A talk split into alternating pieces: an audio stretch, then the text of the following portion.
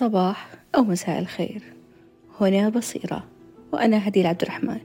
في أحداث غيرت مجرى العالم. مع تسليمنا بأن حضارة اليوم والتي تعيش في طورها الرقمي قد قللت من اعتمادها على الورق بشكل كبير إلا أن صناعة الورق ظلت لما يقارب الألفين عام. نعم ألفين عام وهو الرقم الأصعب في معادلة الثقافة. عند كل الشعوب والحضارات الإنسانية. سنة 105 ميلادي توصلت الحضارة الصينية إلى الطريقة التي يتم بها صنع الورق لأول مرة في التاريخ. والورق كما نعلم هو مادة رقيقة مسطحة يتم إنتاجها عن طريق ضغط الألياف من سيقان نبات الخيزران المكونة أساسا من السليلوز ومن ثم تجفيفها واستخدامها لماد كمادة للكتابة عليها. طبعا بقيت الحضارات الأخرى في تلك الفترة كالحضارة الفرعونية والبابلية والفينيقية وحتى بداية الحضارة الإسلامية. تستخدم ما يسمى بورق البردي وهو ورق سريع العضب فضلا عن ندرته. وتستخدم أيضا الجلود الرقيقة للكتابة. والمشكلة الرئيسية مع هذه الوسائل أنها باهظة التكاليف. مو متوفرة بالشكل الكافي. الأمر الذي أدى إلى تقييد حركة المعرفة وقلص من انتشارها في تلك الحضارات. أكيد طبعا شلون بيكتبون يسدوا يدونون. تلك الحضارات الكلاسيكية وبقيت المعرفة محصورة في نخبة ضيقة جدا من الكهنة. سنة 751 ميلادي فتح المسلمون سمرقند وهناك تعرفوا لأول مرة.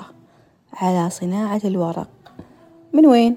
من الخبراء الصينيين الموجودين هناك قبل الفتح. إلا أن الصين تسيطر على تلك المنطقة قبل الفتح فضلا عن أن التجارة المزدهرة في الصين في العصر العباسي مكنت العرب من الاطلاع بشكل كبير على أسرار صناعة الورق ونقلها إلى بغداد العاصمة. وبذلك ازدهرت معامل صناعة الورق هناك. طبعا بعد ازدهار صناعة الورق تسبب أكيد في زيادة النهضة المعرفية الكبيرة في تلك الحقبة الذهبية المعروفة عند المؤرخين بحركة التدوين وش يقصدون فيها؟ تلك العملية الثقافية التي تم فيها تدوين كل المعارف الدينية فقه حديث عقيدة بالإضافة إلى المعارف الأدبية والنحوية والفلسفية متزامنة مع بناء دار الحكمة في بغداد الذي عده المؤرخون أعظم وأكبر مركز للترجمة في التاريخ قبل الثورة الصناعية.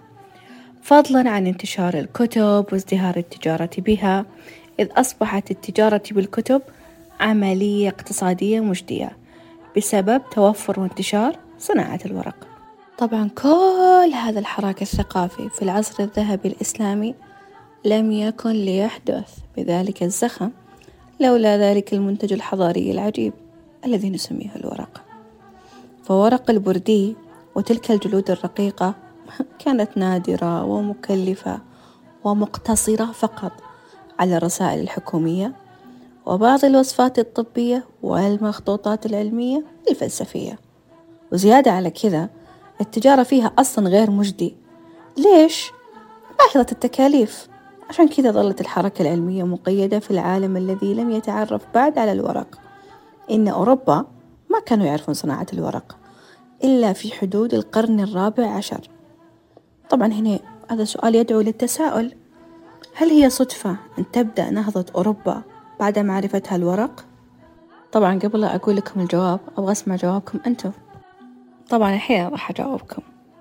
بعد اختراع الطباعة على يد غوتنبرغ في ألمانيا بالقرن الخامس عشر أكيد ازدادت أهمية الورق وأكيد علت جودته وانتشرت المعرفة بشكل أسرع بكثير من السابق. بعد ما تم التحالف عشان الورق بين الصين والعرب والطباعة في أوروبا وأكيد دخلنا في مرحلة جديدة من الصناعة. الذي كان فيها الورق والطباعة أحد أشكال الأساس اللي قامت عليها الصناعة في هذاك الوقت.